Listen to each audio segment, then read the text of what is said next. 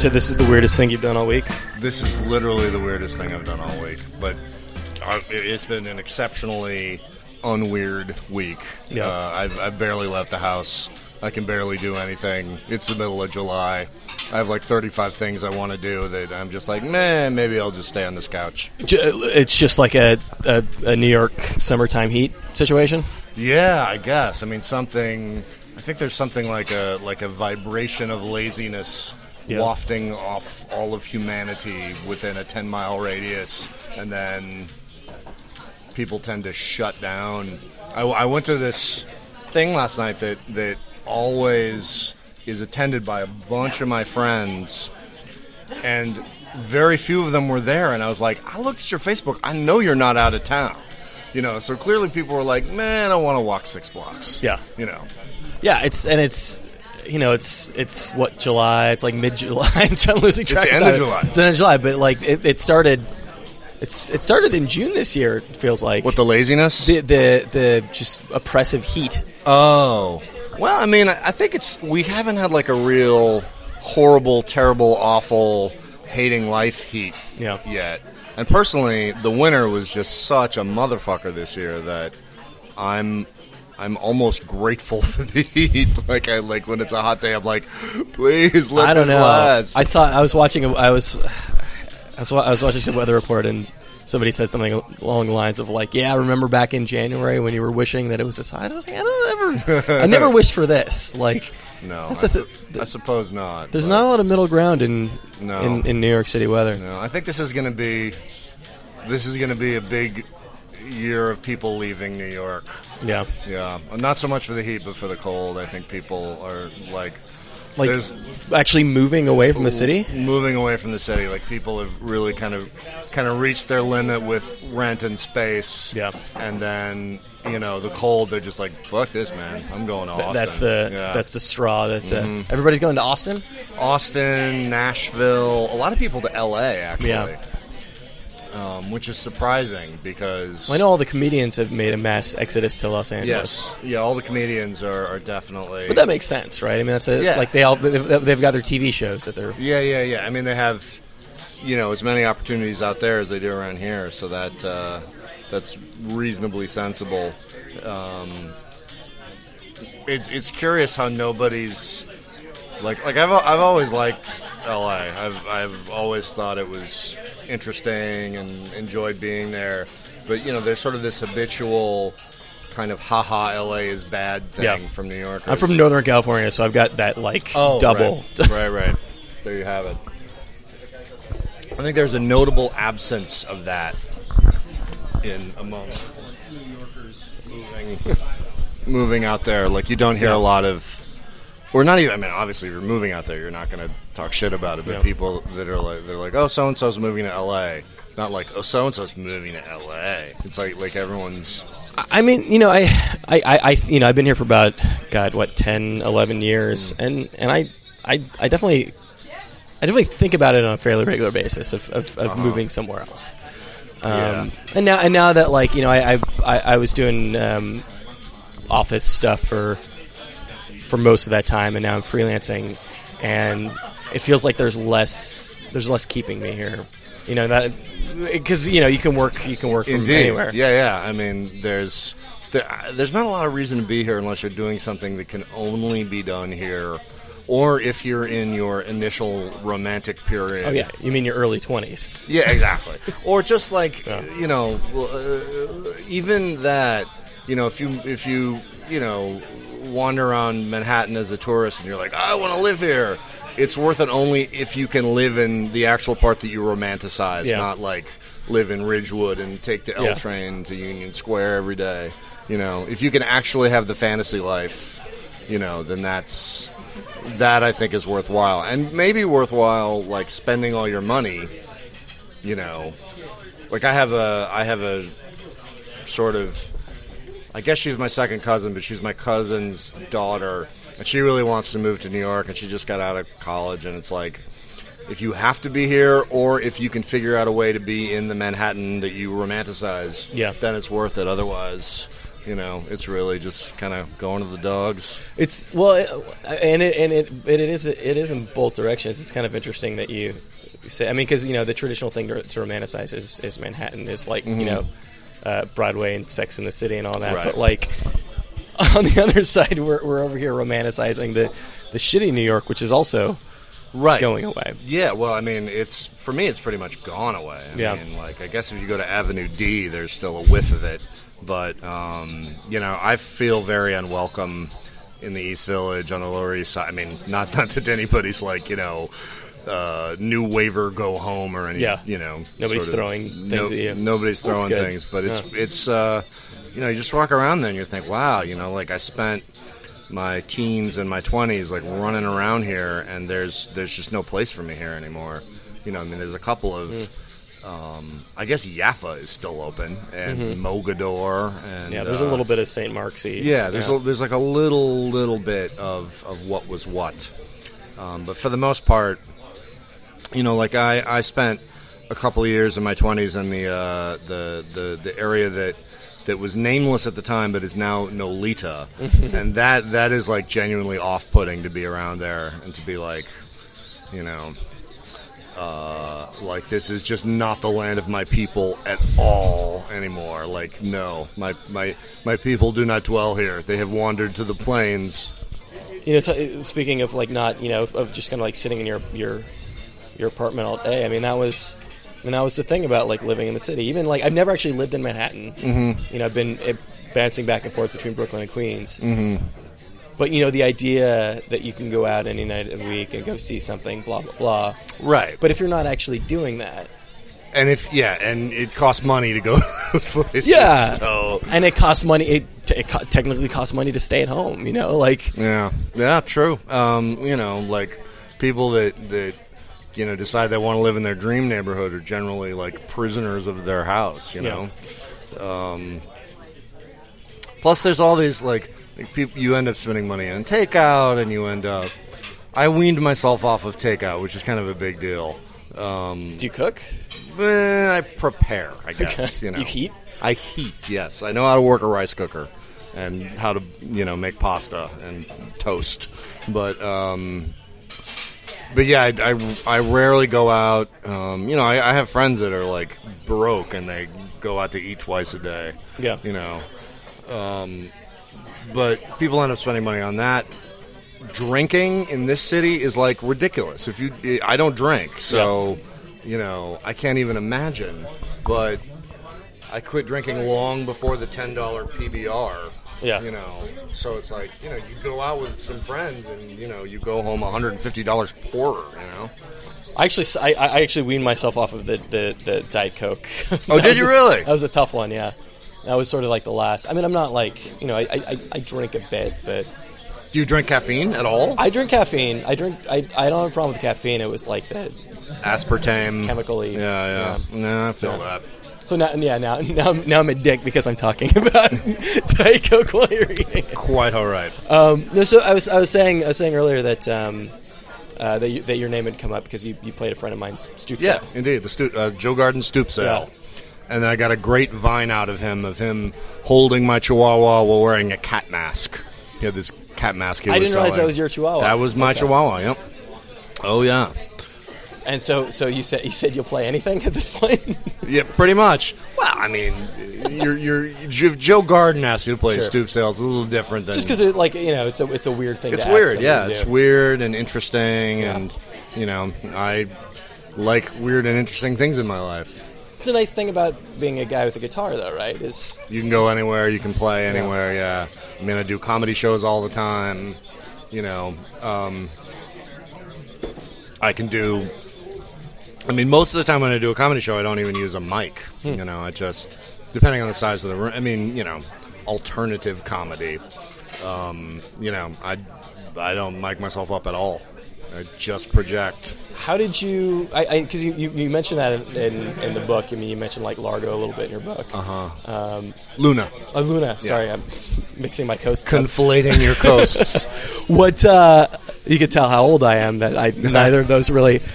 It's just it's just like these are these are these like alliterative things that people talk about on Marc Maron's podcast. Iconic. yeah. Do they talk about Luna a lot on Maron's podcast? I guess Luna was a huge Yeah, part Luna of my was- life. yeah. you know. But um, how did you uh, how did you sort of end up in the comedy orbit? Well, um, I have a friend who's a friend of Liam McEneaney's, uh, who does a show called Tell Your Friends that he used to do weekly at Lolita Bar. Now he does monthly or semi-monthly at the Bell House. Um, but he- you know, he invited me down to play some songs, and I was like, "Mm, "I'll try anything." This was like four years ago, five Yeah. years ago, and then when I was when I played that show, I met Marianne Ways, who produces Wyatt Cenac show and a bunch of other shows. Um, she produced uh, Kristen Schaal and Kurt Braunohler show. I got on that show. Um, people in general were kind of the, the comedians were, you know, kind of surprised that I was so into it, but I was so into it. And Like you it know, was slumming or something? no, no, it was, it's yeah, it's they're great audience. Well, they thought it was like it was like why would you want to play a comedy show? And I Yeah. was like, dude, it's so much better than playing rock shows. And you know, I envy that you know comedians lifestyle of having like five gigs and five venues a night, and you go and you play ten minutes, and then you go somewhere else, and you know you sort of cruise all around town. Just just sort of the um, the, the ability to do that. I mean, there was. I mean, that was something that you used to kind of be able to do it in New York, right? I mean, there were there With were open- music? yeah, there I- were places you could just. I guess. I mean, there there were certainly open mics. There was a g- really good one run by Lach, the anti-folk guy. Um, at uh, when I was doing it, it was at um, Chameleon on I think it was East Sixth Street in East Village, East Sixth and I, and it um, basically anybody who became quasi famous playing an acoustic guitar uh, went through there. I mean, you know, from Beck to Lisa Loeb to Yeah. you know somebody like Paleface, Moldy Peaches. well, he he tried it in a bunch of different places, uh, and then I think it really kind of became famous at Sidewalk, Yeah. the anti-folk open mic. That was when Moldy Peaches came around, and uh, uh, what's her uh, Regina Spektor, and then a couple of other sort of well-known folky, anti-folky, acousticy people. Um, but it was never it was never a situation where you know you could like cruise around and um, you know just have like five gigs a night where you play two songs everywhere. And in fact, as, as open mics, they were largely. You know, you'd play to an audience of people waiting to play an open mic. Yeah. You know, like Yeah. everybody's sitting in the audience with an acoustic guitar, waiting to go on stage. Yeah. So so literally nobody's enjoying themselves. Li- yeah, everyone's just thinking about getting on stage. Yeah. and uh, yeah, there's no.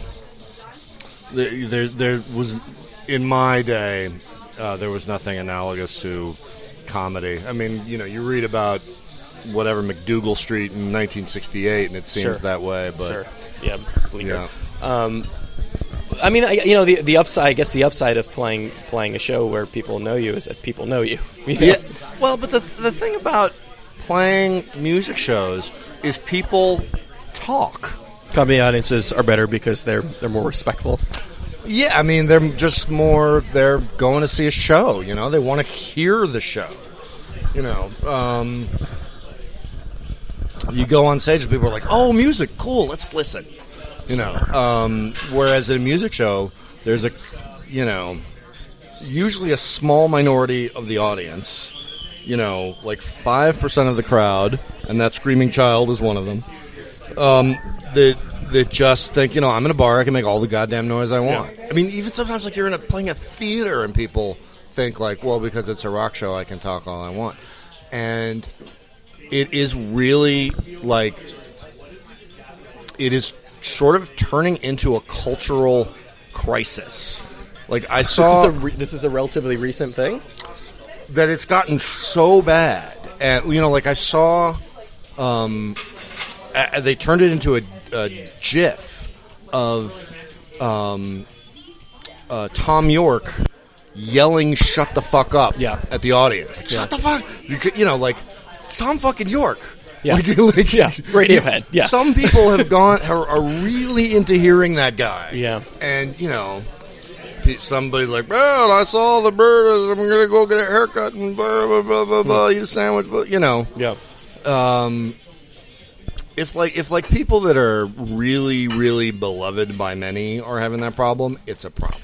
And I just there was some there's a think piece about this that shows up like now every month, and this was this might have been in the Chicago Reader, but it was somebody at a really big show that was like you know like some huge band, and there was people blabbing behind them, and it is really um, it's really perplexing.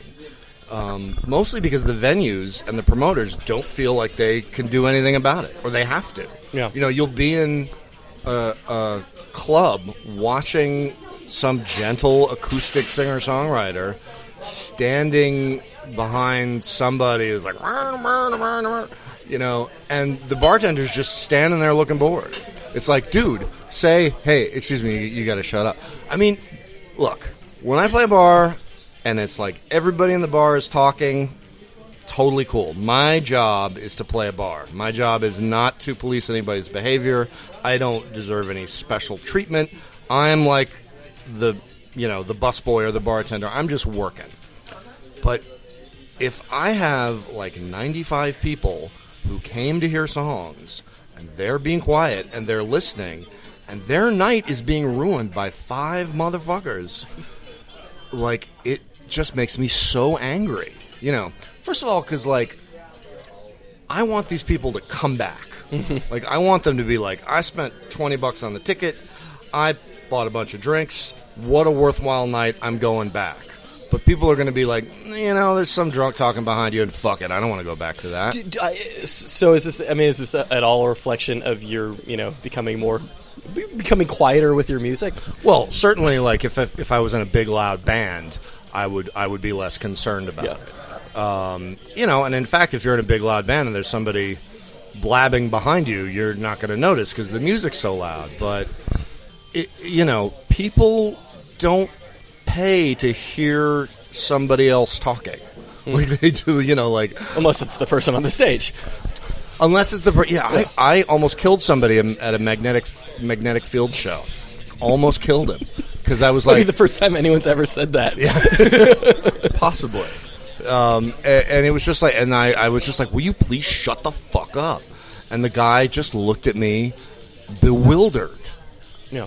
Oh, another time I was at a Mason Jennings show, and I, I was like, "Excuse me, could you like?" It was in the Mercury Lounge. I was like, "Could you could you go out to the other bar if you want to talk?" And he said, "Are you serious?"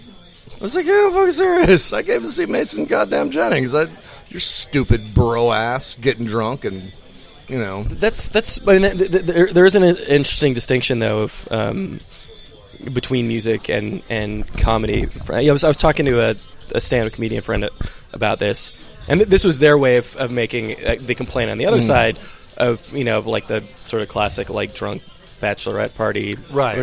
And the point they were making is, and you know, and, and I, underst- I understand this is is you know I I, I guess people do, but less often do people say, you know, let's go see, you know, music versus let's go see comedy as this sort of Right. like abstract notion of I a mean- thing that you can. It's like going bowl, like let's go bowling, let's go see comedy.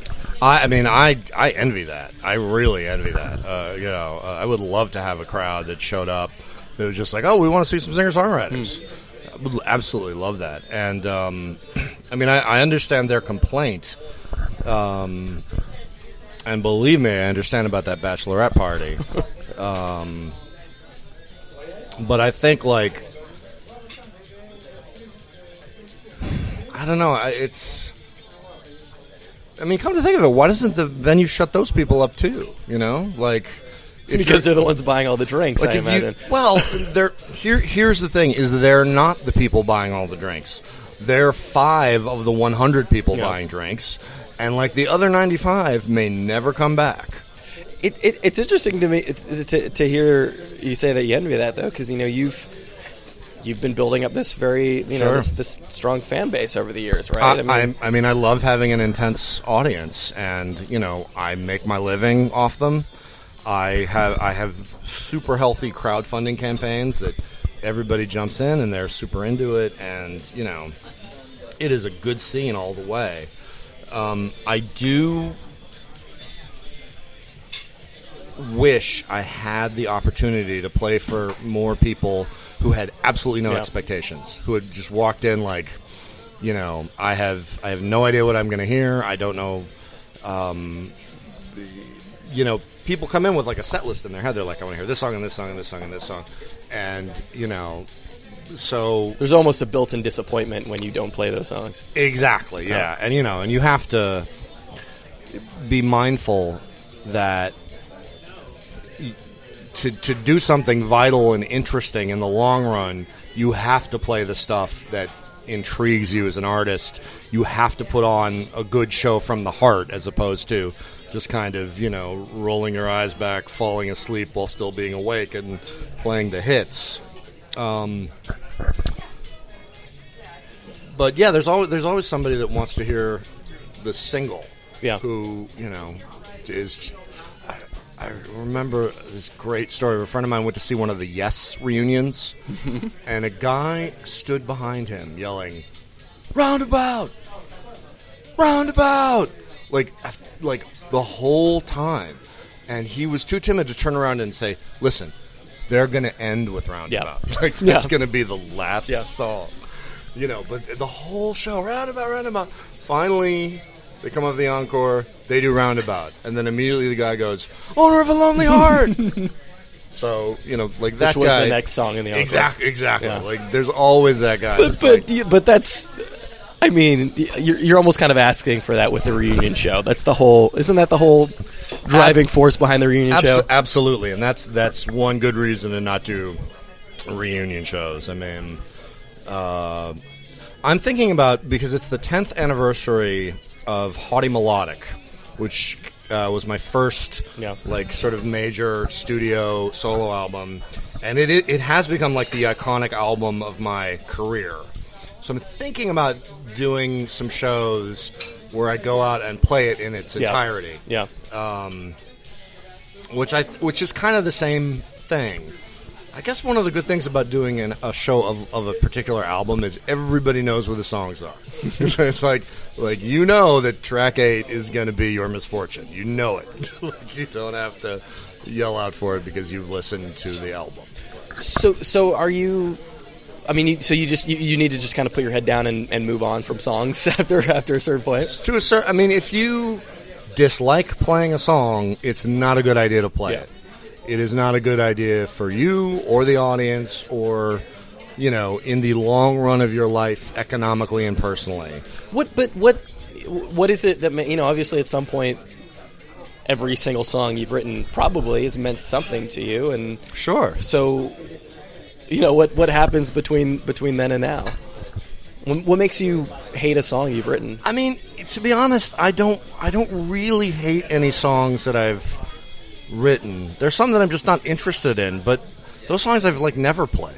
You know, what happens is I become, you know, intensely moved and fascinated by other songs. And the problem is not so much playing the song that is more familiar to me than not playing the song that is more engaging mm-hmm. to me. And I, I can only do as an artist what I like from other artists, which is artistry.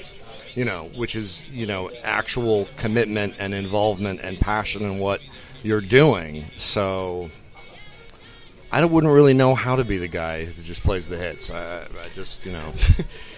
almost commercial self sabotage from, from And, and I would say, in fact, not. I would I would say that if I had not struggled to get an audience that listens to what I do now, and that is expecting me to throw these curveballs and expecting to hear a show that you know has a runs the gamut of my discography, that this that the the crowd would dwindle. Mm-hmm. You know, the the vital crowd comes from engagement uh, in your current work. So So it was, but it was. Um, I mean, it, it, still it still must have been hard. I mean, especially after um, you know you, you're you're you're doing the band thing. You've got you've, you've got some success to really just just step on the brakes. You know, to really just sort of almost start from scratch. Well, yeah, I mean, I absolutely started from scratch. I, I was lucky when I quit soul coughing in that I had uh, an album that had gotten around on Napster called Skittish. That was a it was a acoustic album, complete 180 from soul coughing, and it had somehow gotten out into the bloodstream of the universe, and so I I remember I did did a show at a Princeton dining club. Princeton has this very weird institution of these dining clubs. A lot of like like white ties or what? no, I, I guess probably was at one point, but it's just like you Yeah. join a cafeteria. It's Okay, I, I don't so really not understand- like Skull and Bones. no, they're they're very exclusive and fancy, and you have to join them. And Yeah. almost frat like in that Really nice cafeteria, but a cafeteria. Really nice wood paneled cafeteria. but so I played a show at one. It wasn't. I didn't play lunch or anything. They, they actually they cleared it out and they did a show there. But somebody had posted "real love," the words "real love" printed out on a piece of paper, eight by ten piece of fax paper, and glued it to a rafter. So I looked up and I was like, "That's funny. I, I, I play a cover of a Mary J. Blige song by that name. How strange."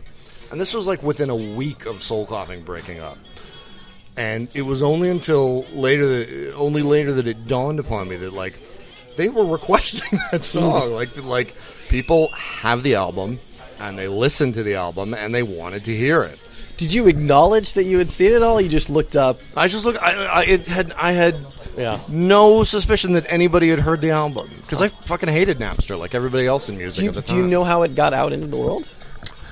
I think what what happened was uh, it was produced by um, a guy named Kramer, who uh, ran a label called Shimmy Disc, and famously did Galaxie 500 albums, uh, low albums, this great Yeah. reverb Yeah. sound.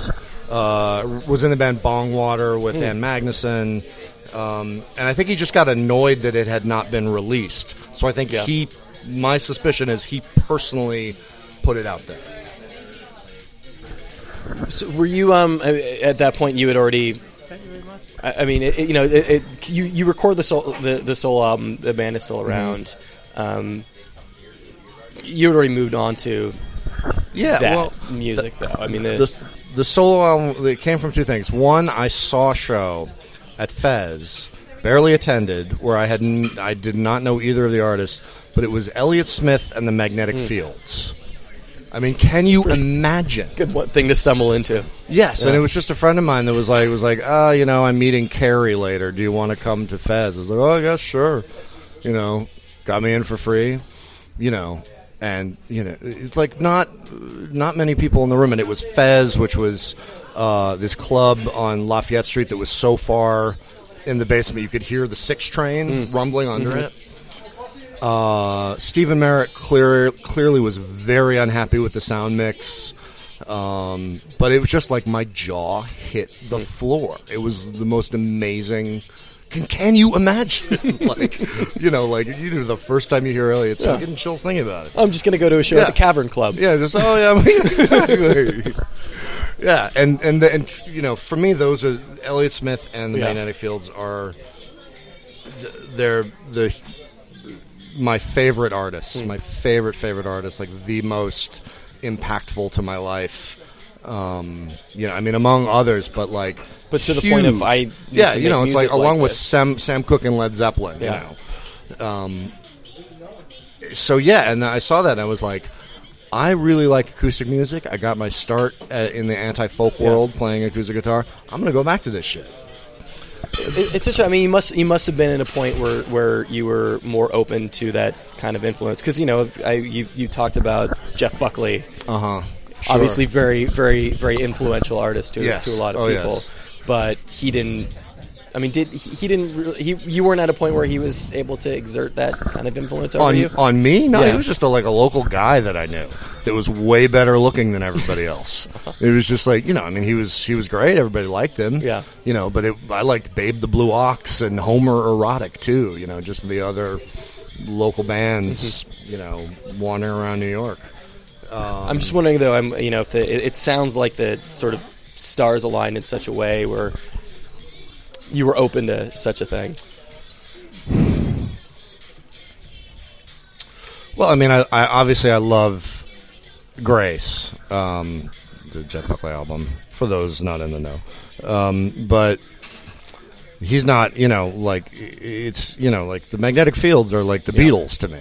Elliott Smith is like Led Zeppelin. So, you, so like- you, you, I, I guess what I'm asking is, you, think you could have been at any point? and I think I could have been at any point in my goddamn life. I think Yeah. I could have been running a polka band at age 60. Yeah. And if I had heard those two on the same night for the first time, it would have changed my life. Yeah, The other thing that happened was that uh, we had just finished making um, Irresistible Bliss, our second album, which was a nightmare to make because my band did not want to play the songs that I wrote.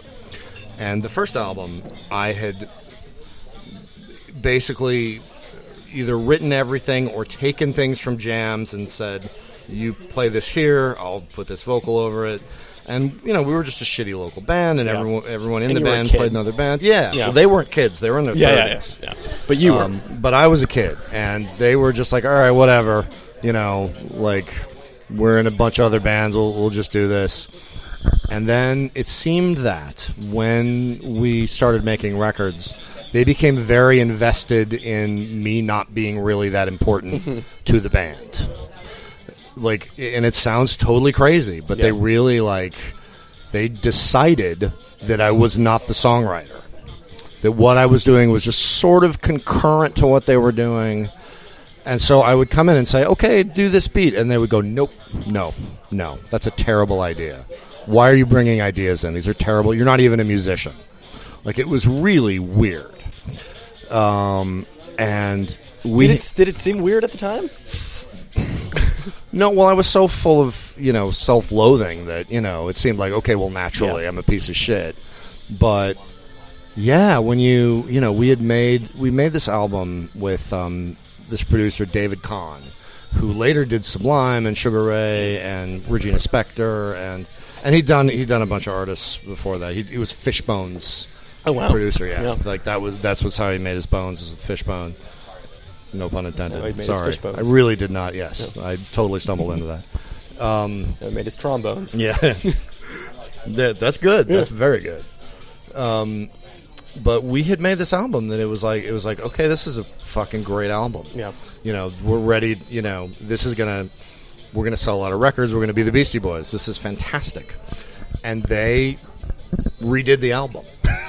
My bandmates undid everything that he did, and I just had to stand there and watch. And um, you know, I'm sure I have his version of it on a cassette somewhere, but I'm a very bad archivist, and I was stoned at the time.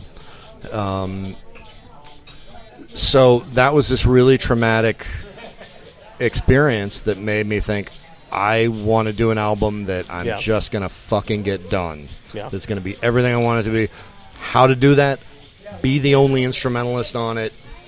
Um, it was also that making that album was such a drawn out process, and even in working with David Kahne, as we made the album, um, I was like, I'm not going to let this go on too long because the longer you work on something, the more adulterated it gets. So at like 18 days, literally 18 days, we had this record that was I thought was absolutely amazing, and uh, and I was just like, I'm going to try really hard to not get David Kahne to fuck this up, to put too much.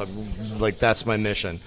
And you know, it turned out to be that my bandmates, you know, spent four or five months just putting weird shit on it, taking good shit out, you know. Uh, you know, so I made Skittish, the the acoustic album with Kramer in a day. Yeah. One day, recorded everything in a day, came back the next day, we mixed it. One day. Has that um, have you have you taken that that approach since? I think it's I, I, I- think it's bad for albums to spend more time in the studio. yeah. I think it's good to spend more time writing, you know. S but once you get into a studio, it, it's it's such a clinical environment that you kind of hear it too abstractly, and you'll want to um, like things that you just wouldn't bother you at all. Yeah. Will totally bother you. I talk, you know, it, it, it's it's worse than that. I had um, John Vanderslice on the show. Mm. We, we talked about we were talking about Pro Tools. You know, Right. got this analog Right. thing happening out in San Francisco, and and what's what surprised me is his big biggest complaint about Pro Tools is how much it makes you want to go through and make everything sound perfect exactly. to the point where you're spending days on kick drums. and how easy it is to just to just you'd be like, well, you know, in that thirteenth bar, the second kick is a little too quiet, you know, and so you spend hours and hours. You can just do it on your laptop at home, you know, just like adjusting one little element, Yeah. and then a cumulative effect is uh, is this strange adulteration, you know, which I mean, you know, considering that back then, before Pro Tools, I mean, before everyone, you know, could do Pro, Pro Tools at home and was really good at it, uh, you know, wanting to make some adjustment was like a week of work. Yeah. like, you know, trying to get get your ADAT running and like all this bullshit. Um, I personally, I, I like all the control you get from working digitally, but it really there really comes a point where you have to go i'm going to put this aside and see if that one tiny little hi-hat note is going to really bother me in a week so you know and it probably never does. probably never does Yeah. Usually- i mean you you hear you hear the tuning so precisely that um, things that seem off key to you will not seem off key to you like I'm like two weeks later It's it's weird. It's weird to think of you know of living in a time when there's no there, there are no mistakes. That nothing nothing is intentional on record. Ex- exactly. Yeah. And you have to you have to really pay attention to your mistakes and and respect them and take care of them. So so you go see Elliott Smith. You're you're you're blown away by him. He literally changes your life. Yes. Which, I mean, it, it, it it's such a rare thing. I mean, for a number of reasons, especially. I, it's got to be hard to get up there as as you know as an acoustic guy, as a guy with a guitar, to really you know try to sort of bring bring people around because you because you know it's like you know it's a, it's especially like New York City. It's an embarrassment Right. of riches. You can go out and see you know ten Right. dudes with acoustic guitars. Right. I mean, well, certainly the position I was in when Soul Coughing was broken up was I had this audience that had been, you know, developed by Warner Brothers and MTV and radio and like all- you know and years of touring. So I certainly had that to lean on when I went out there, and I had people coming to the shows, but some people hated it so much, and Yeah. so It's a 180. much. I'm sorry. It's a 180. It's, It's- a one. It was yeah. you know. There's no drummer. Yeah. You know, like people had no no idea what they were looking at. It Yeah. was like to some people it was like a joke. It was like what? Like what is he doing? That's that's the expectation thing again. I mean, Yeah. understandable, right? Understandable going Oh, to see a band and then like this is this is this is not what I signed up for. Absolutely, and you know, and I I had to be really adamant about it. Like, no, this is who I am. You know, this is what's happening. Um, and again, I was enormously fortunate to have had Skittish get out into the the world and have fans. And so like that nugget of people that wanted to hear those songs, that was the that was from that and the minority of the soul coughing fans that liked it acoustic, even that preferred it acoustic, you know, and very much in the minority, let me stress. That was the nugget from which I built the career I've had for 14 years as a solo guy. Uh, amazing, you know, kind of amazing though that you you really hit the ground running there. Though I mean, Yeah. it sounds like you started playing almost immediately. I didn't really have a choice. I, I didn't have any money, you know. Um, you know, it's funny, but in the last two years of soul coughing, I had a day job. When we were on MTV, I had a day job. I wrote, I mean, I wrote a column for the New York Yeah, Press that was, uh, you know, I had to write every week, had to email in every week, and we would play to five thousand people, and then the next day I would be tearing my hair out all day trying to write a, a column. You know, so like um,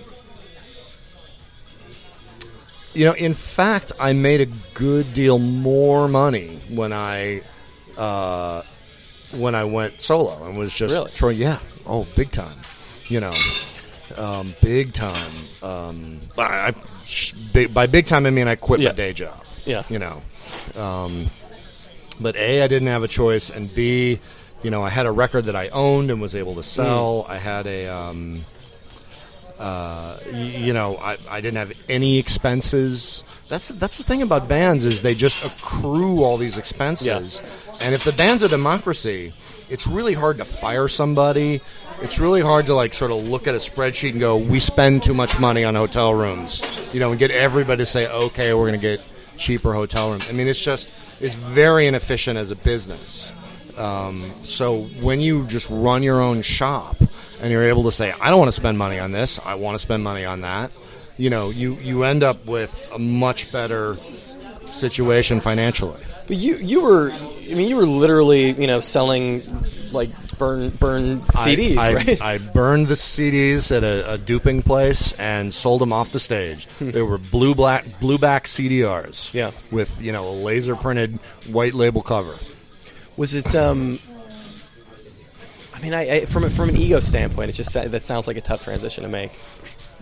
Sure. I mean, well, but, but here's the thing: the the tough part was facing people that hated it on stage and trying to to face, uh, you know, trying to to to keep your face pointed towards the people that liked Yeah. it, the minority of the audience that liked it. When you're selling CDs after the show, everybody that comes up Sure. wants more of it. So, you know. Also, like I, you know, it's it sounds weird to say like, oh my god, I was finally making money, but I was finally making money. So like, you know, the glory index was lowered, but the financial index was raised considerably. Yeah. Kickstarter is, is, is, is kind of perfect for you. I mean, Well, I don't I don't do Kickstarter. Or- I do or crowdfunding. pledge music. Yeah. Um, and in fact, I think crowdfunding is past the place where Yeah. it is funding, where it's just backing to get something done. I think it really is people signing up for something uh, experiential, or they want, Yeah. uh, you know, like a, kind of a, a, a strange artifact they wouldn't be able to get otherwise. It's much more like joining a team and getting stuff than just like, oh, I'd like to see another Zach Braff movie, so here's some money. You know, was it? Uh, I mean, you know, were, were, was that an idea you were into from, from, from the outset, or was that sort of a? Oh, I thought it. I thought it would, wouldn't work in a million years. Yeah. I thought it was a terrible idea. And when you know, I sat down with Benji Rogers from Pledge Music, and I was just like, because he just he like he just like kept needling me for you know like oh come on let's meet let's meet let's get coffee let's meet. I was like, oh fine. And then I you know sat down with him and I was ready to just be like, listen, you seem like a nice guy, but I'm just but you know uh, but by the end of the meeting I was like, I kind of want to try this. Yeah. Um, and you know, when I did that, the album of reinterpret Soul Coughing songs, um, I was like, well, you know, I'll I'll I'll try this. I'll I'll just put up some weird stuff that people can get if they pledge, and that's fine. And it was such a runaway hit with the audience. Um, it was like it was shocking to me. Uh, you know, I, it was not what I was expecting. I thought it would succeed. Did not think it would be such a big thing for me. Speaking of you know, speaking of being averse to revisiting songs, I mean, how how did that how did that project happen? Well, I um, it began with like you know I'd like to do a tour that's Soul Coughing songs. You know, just do like a special tour that you know where I get Cat Popper on the bass player, the upright bass player, and a drummer turned out to be Pete Wilhoit um, to play Soul Coughing songs and just do revisit those songs um, and kind of make them what I wanted them to be, which was generally bigger and simpler. Um, So it's a, it's a little bit of revisionist history, You're going back and I mean, it's not it's it's not history to me. The the, the, the songs are alive Yeah. every day. Every time I play it, they're they're a little different. It's like a living, breathing creature that evolves. Um, and so, you know, what I was listening to back then was drum and bass music and hip hop hip hop music and house music. You know, Mm. the first time around. the first time around, like 95, 96, and I couldn't get the band to really do that. They would not do that kind of simple thing um, of just mm, bap, mm, mm, bap. Um, and that's what I wanted. I mean, it, ended up just being a lot of like good musicianness all over the, which is you know, Jazzy, uh, it's, yeah. you know, too many notes, just way too many notes. Um, and I was like, you know what, I want to I want to give this a shot. I want to see if I can't do it the way I I had envisioned it at the time. And I, I met um, Good Goose, my collaborator on that, who was, um, I, you know, I don't think I would have done it if I had not met him. You know, because he he for one got it, and for another thing, um, you know, sort of if in the rock world, if you're just like, I want this one beat to repeat over and over and over again on a drum machine, and I just want this one low note on a bass, on a Moog bass to play over and over again. People go, well, what are you talking about? That's boring. You put more stuff in, more notes, more stuff. And then if I were to go to the the house music world or the hip hop world, people would be like, "You sound so weird. What are you trying to do here?" So, so I aired obviously in my career on the side of the rock people, and uh, Goose was the guy who really understood what I was about as a writer and a singer, and also if I was just like, "Nope, let's repeat that beat the whole goddamn five minutes," he was he was a hip hop producer. He knows that's what he does. You hmm. know. It's kind of it's kind of amazing that that you know came together at all the first time around and had the success it did when it's like you you're working with this band to like they're all, they're off doing their own thing and you've got this specific idea but it doesn't really fit in either world. I mean, Well, I think I think that the, there were there were sort of two kinds of Soul Coughing fans, and one was very much into the band, very Yeah. much into the musicianliness of the band, and the other were into the songs and uh, and the voice. Um, and obviously, you know, you you didn't. Uh, you, you know, like it wasn't like one or the other. But there's some people that are just like, man, without the the sound, um, I don't really dig these. And then there's people who love the songs and love the voice. And if I had made the albums as I had wanted to make them, they would have they would have dug them just as much.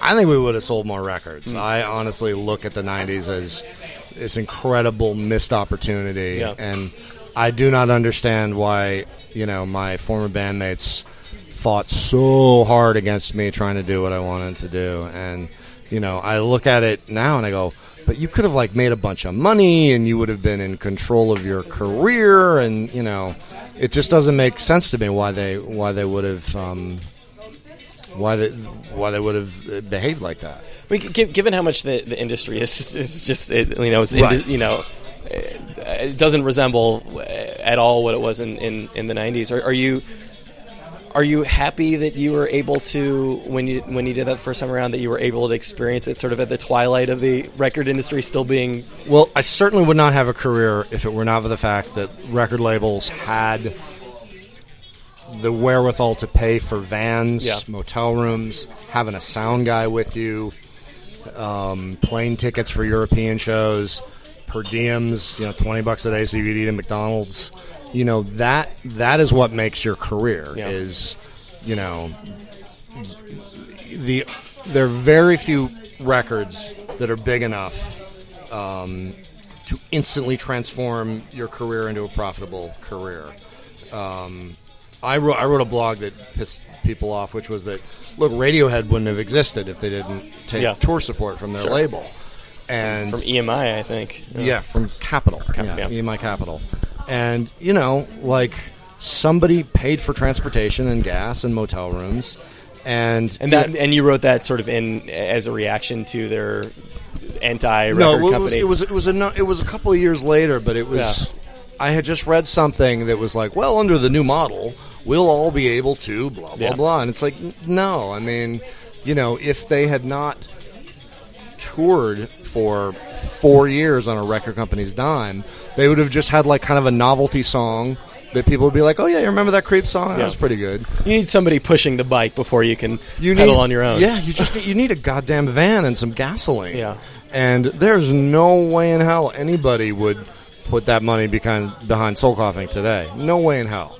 You know, it's still possible to make a living as a musician, but you know you got to tour Greyhound solo. You know, like there's no, you know, the just the the bare minimum financial opportunities. Which, by the way, at the time we were like, man, why don't they pay for a bus? Man, Warner Brothers sucks. Why don't they? Why don't they pay for us to have a monitor tech?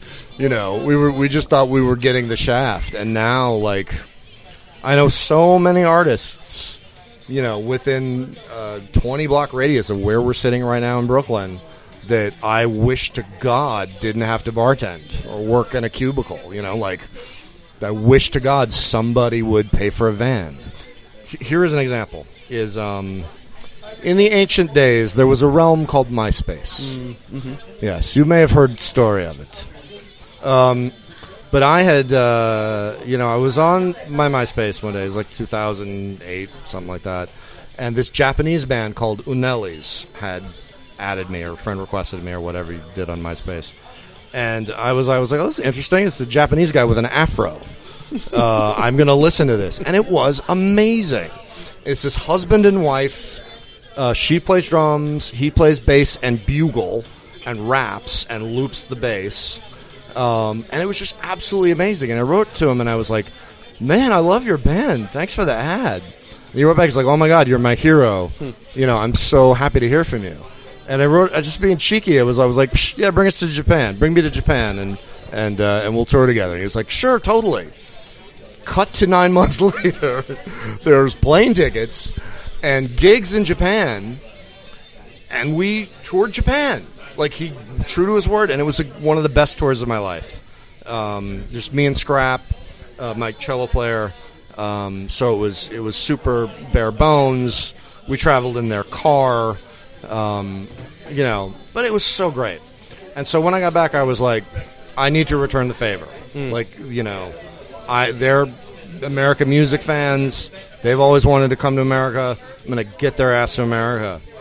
And then looking into it, you would have to sell about 5,000 records to just pay for a van and a guy to drive um, and do the sound and check them into hotels and uh, and and you know motel rooms and like 5,000 records. There's not a lot of records, and there's just no way in hell. No way in hell. So, uh, you know, and I'm not talking about like making somebody rich. I'm not talking about making anybody living.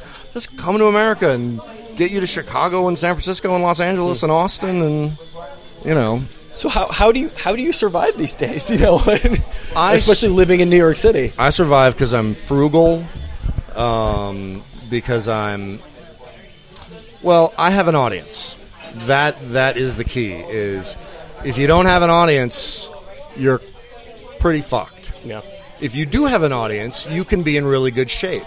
You know, I mean, Louis C.K. is a great example.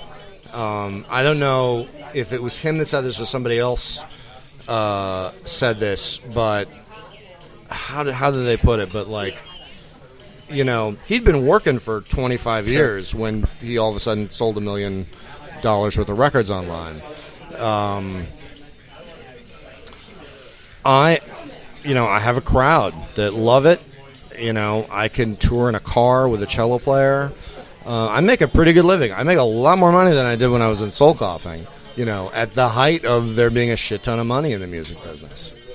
How, how often do you do you do you play around though? And uh, are you uh, I play between 50 and 100 shows a year. okay? uh, nationally. I regret that I did not put enough energy into getting a, a, a, a fan base in Europe. So that's like that's kind of good and bad because it'd be a big chunk of money, but it, it would also be a big chunk of time. And you know, I'm a prolific guy, and I've done like uh, you know, I I put out so many albums that my manager gets mad at me. Um, I wouldn't be able to be that prolific if I had, you know, an, an additional 30 to 50 gigs in Europe a year. Um, but yeah, I make a good living, you know. So what what point do you sit, do you sit down and decide you're going to write a book about your your life up So to that point? I had been threatening, and somebody called me on it. Basically, I've been like, "Yeah, I'm going to write this down. I'm going to write a book. I'm going to write a book." Um, and uh, I I got a new manager, and he was like, "All right, let's go get you a book deal." and he went to Ben Schaefer at uh, Da Capo, and Ben was like, totally, let's do a book. and so, like within a month, I had a book deal. Yeah. and uh, you know, and I had ri- I'd written like fifty pages or something, and then immediately was like, all right, well, I'm not going to do anything until someone yells at me.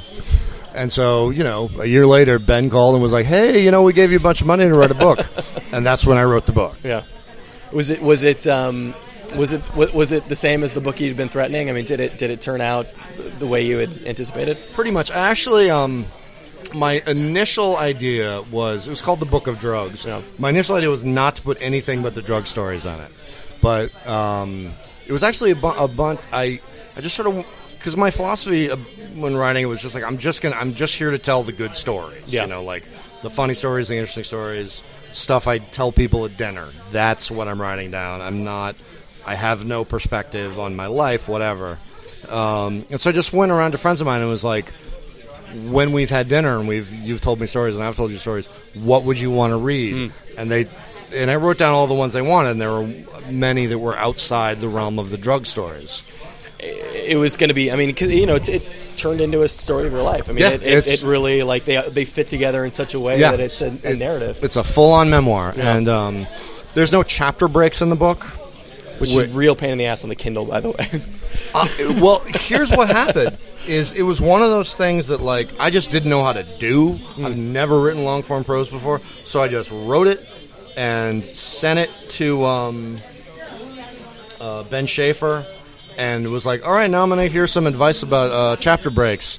And you know, after he read it, a couple weeks later, he, he he was like, "Yeah, man, what a good idea to not have chapters. That's really interesting." I was like, "Yeah, sure, why not? Yeah, I meant that." Um, but it's a pain in the ass on the Kindle. Why? Because they they they oh, just you know, there's you know, it's t- stopping and starting. It's Oh, not, right. yeah, yeah. yeah, I- and a lot of people have been like, "Oh my god, I read that book in one sitting." Yeah. and I'm like, "Well, that's a compliment on the book, but I think that's got a lot to do with the fact that there's no natural you don't, you don't, you resting know where to- points." yeah, you don't know where to end it.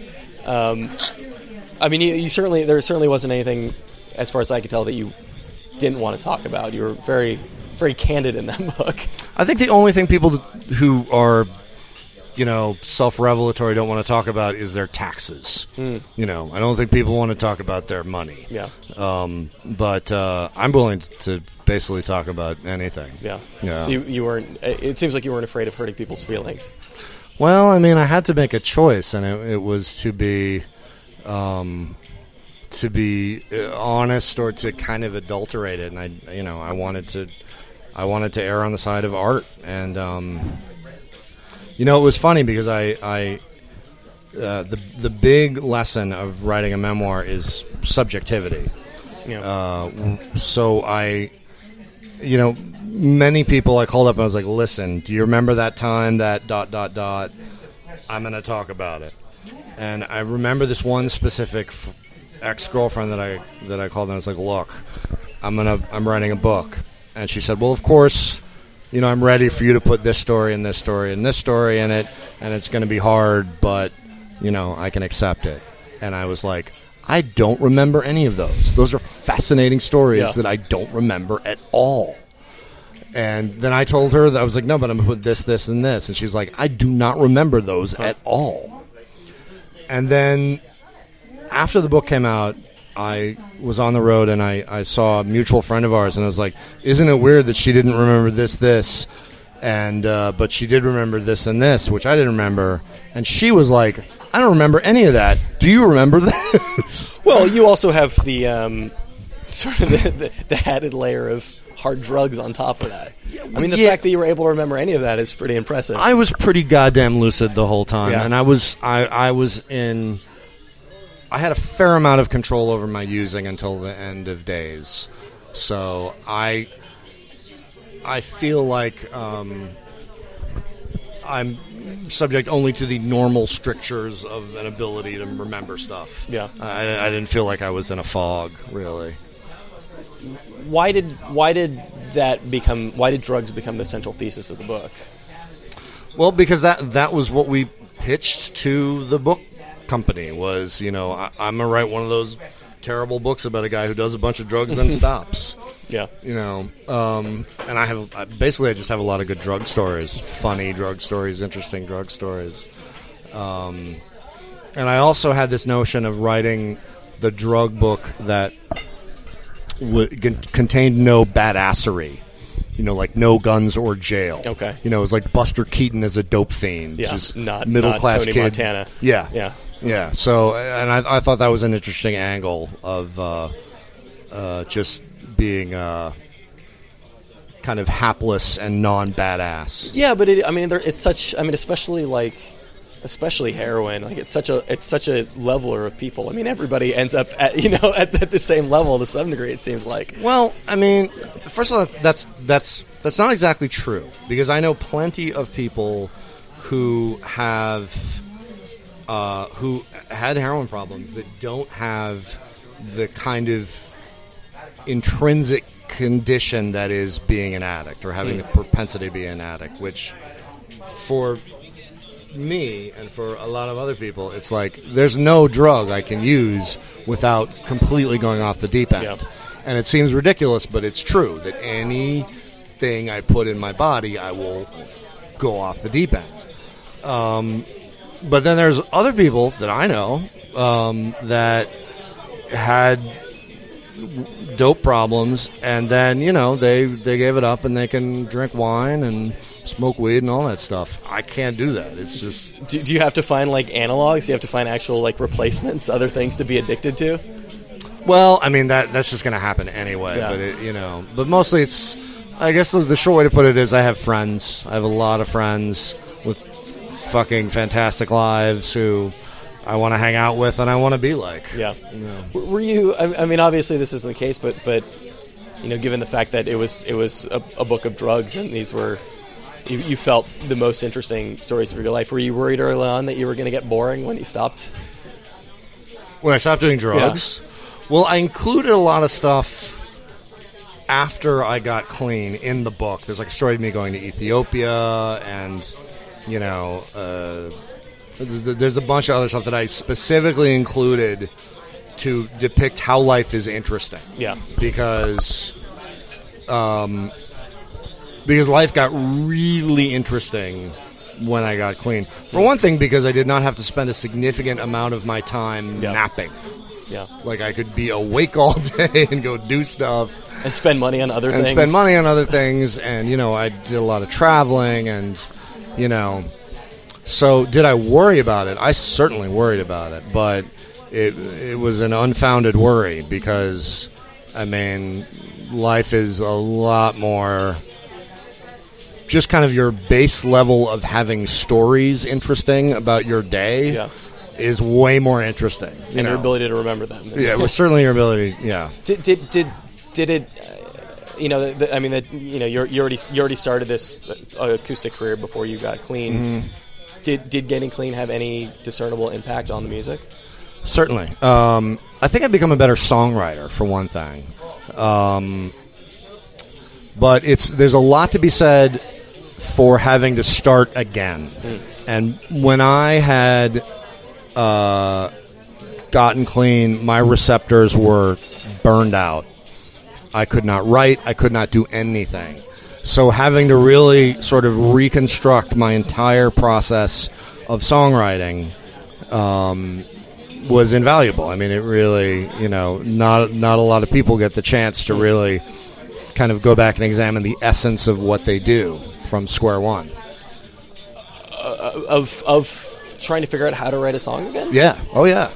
Totally. I mean, yeah. I, I had, um, yeah. I was, you know, like complete. It was completely new to me when I um when I started again. Yeah.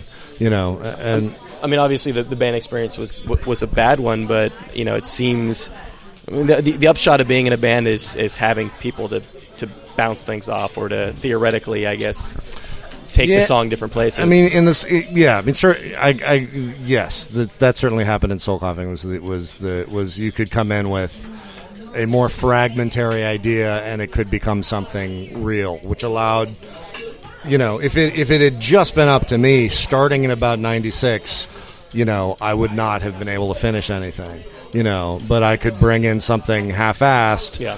and just hand it to the band. Which you know, at a certain point, I ju- I was just like, they're not going to play what I asked them to play, so I should just bring in, you know, some you know half baked whatever.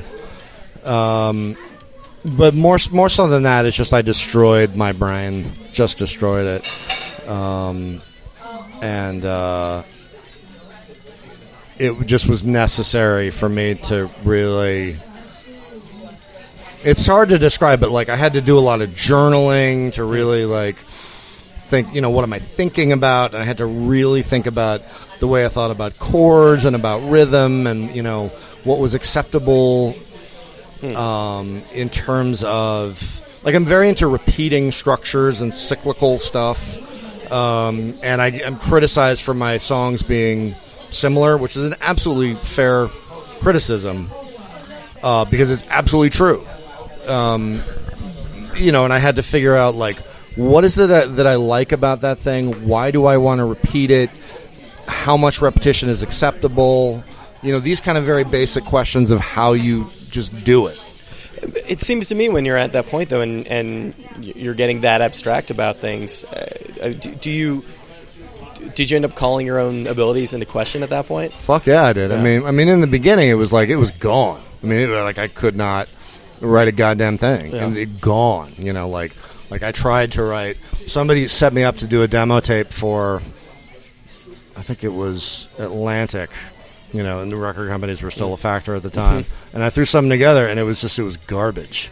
It was, it was so, embarrassing. You, and I didn't you even knew know it as you were putting it together. I didn't know. I was just like, oh, whatever. I mean, I had lost my mind. My Yeah. mind, I had nothing. Um, listening to it years later, it was like, oh my god, that was terrible. You know, um, yeah, and it certainly, certainly, whatever it was, it wasn't sub- substantial enough for me to continue working on. But that's the only thing you can really point to in your long career that you really you're not on base. You're not. Uh,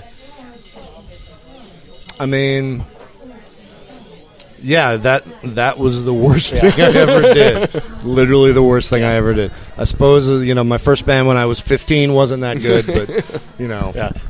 Um, and and I've had you for long enough, but I, I- I did want to I did want to ask you before we left. I d- do you know if do you know if anybody in the band read the book? no, I don't. No, you know, it was. My suspicion is that if they've read it, they've only read the parts about them.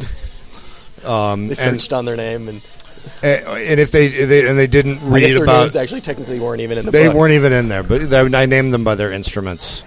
Um, it just what all the pseudonyms I came up with were just terrible. I was, you know, so and it was like, you know, pretty much everybody else I, I was obligated to come up with a pseudonym with Yeah. for because I, you know, with them I could identify them by instrument and it was clear enough. Yeah. So believe me, if I could have called somebody. That one guy from France, you know, rather than It's funny though. I mean, isn't, isn't the idea of a pseudonym so they, that person can't be traced back? I mean, anybody can just read the liner notes. Dude, I mean, any any of this stuff, um, there's not a goddamn secret in that book. No, there's. Um, everyone when I came out and did press for that book, everybody knew who everybody Yeah. was. Yeah. you, you just didn't want to keep using those names. Well, yeah. Well, legally. Um, oh, are you talking about the the the pseudonyms for the band members? Yeah, who, who again, like obviously, like as far as trying to figure out who people are, that was a pretty easy one. Yes, but everybody else, it was like, you know, they worked on this record, Wikipedia that record, and you know who it is. But you just didn't want to write the drummer's name over and over again.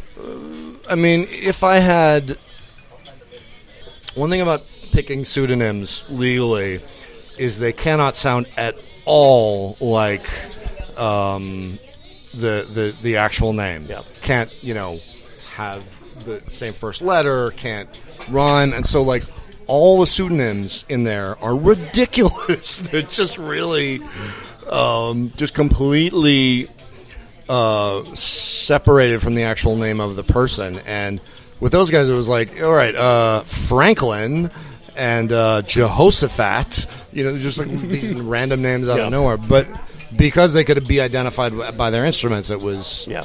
it was a. Uh, uh, it, it was a it was, was a luxury. Yeah. It was yeah. I guess I'm asking uh, why why why not just use their names? Why not use their actual names? Because they would sue me. Oh my god! So, so th- there's enough of a protection there. Just you know, if somebody can still be traced back. Um, yes, very much so. Yeah. Yeah. Um, there, you know, it's also in. Like, I was very careful to phrase everything like, "This is what I remember Yeah. of my experience," and that's you know that's what you learn writing a memoir is your experience is so subjective, and everybody has an entirely different um, take on what what went down. And I I went through my journals and digitized them last year. I just well like had boxes of them, and I was like, I want to get rid of these. And there were some that I went through, and I realized that I had gotten some chronologies wrong in in in the book. You know, stuff from college or whatever. But like, you know, just like really embarrassing. Like like wow, I that I have evidence that what I remember is not Yeah. true. There you have it. That was Mike Doughty of Soul Coughing, of, of his terrific solo career, of the Book of Drugs. That was a fantastic book that came out in 2012.